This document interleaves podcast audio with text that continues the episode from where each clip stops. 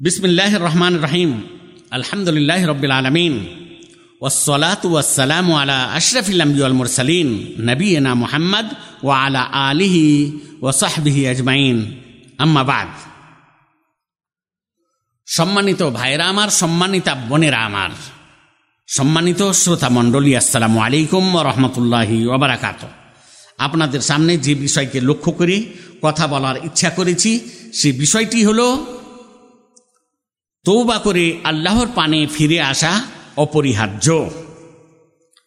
তৌবা করে আল্লাহর পানে ফিরে আসা অপরিহার্য। আল্লাহ তালা বলেছেন, ওয়াতুবু ইলাল্লাহ জামিআন আইয়ুহাল মুমিনুন লাআল্লাকুম তুফলিহুন।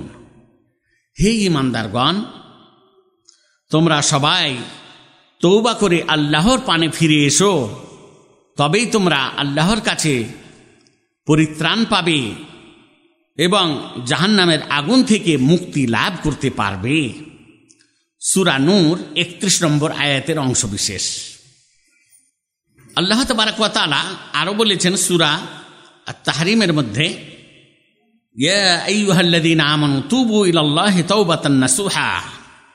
হে ইমানদারগণ তোমরা আল্লাহর পানে তৌবা করে ফিরে এসো এক নিষ্ঠতার সহিত তৌবা করো।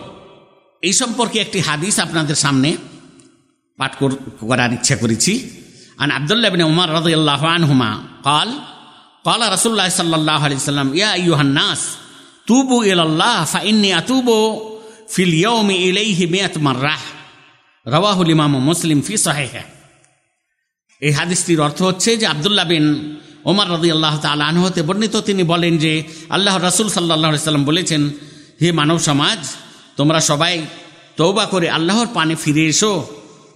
আমিও প্রতিদিন একশতবার তৌবা করে আল্লাহর পানে ফিরে আসি। এই হাদিসটি সহি মুসলিম গ্রন্থে দেখতে পারেন। হাদিস নম্বর হচ্ছে বিয়াল্লিশ হাইফেন ব্র্যাকেটের মধ্যে দু হাজার সাতশো দুই।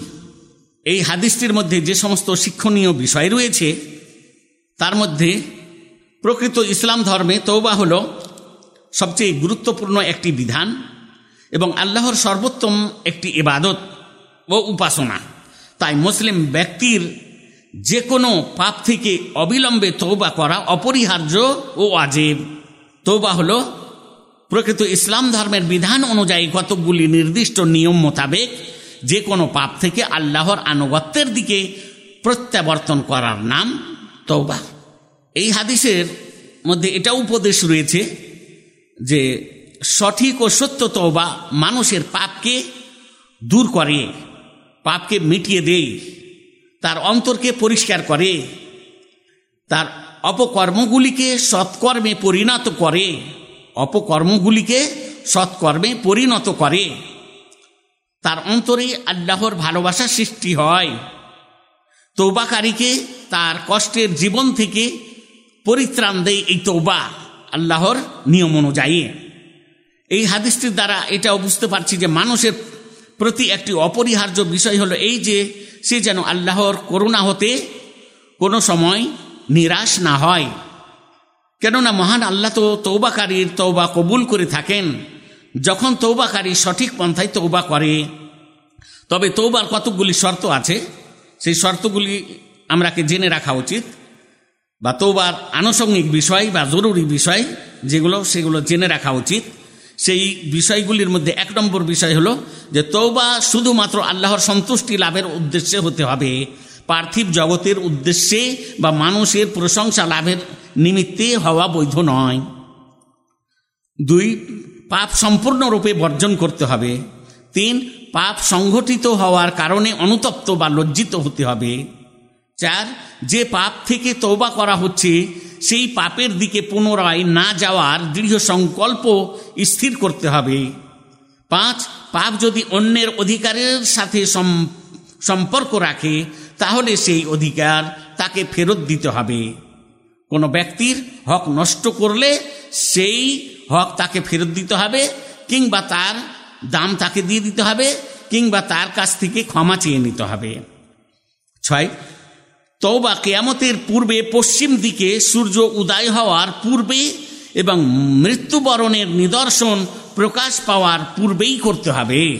নইলে তোবা কবুল হবে না। এই কতকগুলি শর্ত আপনাদের সামনে তুলে ধরলাম। আল্লাহ তালা যেন আমাদেরকে সঠিক পন্থায় তৌবা করার তৌফিক দান করেন। আর জেনে রাখতে হবে যে পাপ এবং অপকর্ম যত বড়ই হোক না কেন সঠিকভাবে সমস্ত পাপ এবং অপকর্ম থেকে তৌবা করার প্রতি এই হাদিসটি উৎসাহ প্রদান করে। তবে আল্লাহর নিকটে তোবা কবুল করার যে সমস্ত আনুষঙ্গিক বিষয় বা শর্ত রয়েছে, সেই বিষয়গুলি যেন সামনে থাকে, যে বিষয়গুলি আপনাদের সামনে একটু আগে পেশ করলাম। আল্লাহ তালা আমাদের যেন সবারই তোবা কবুল করেন। আসসালামু আলাইকুম রহমতুল্লাহ বারকাত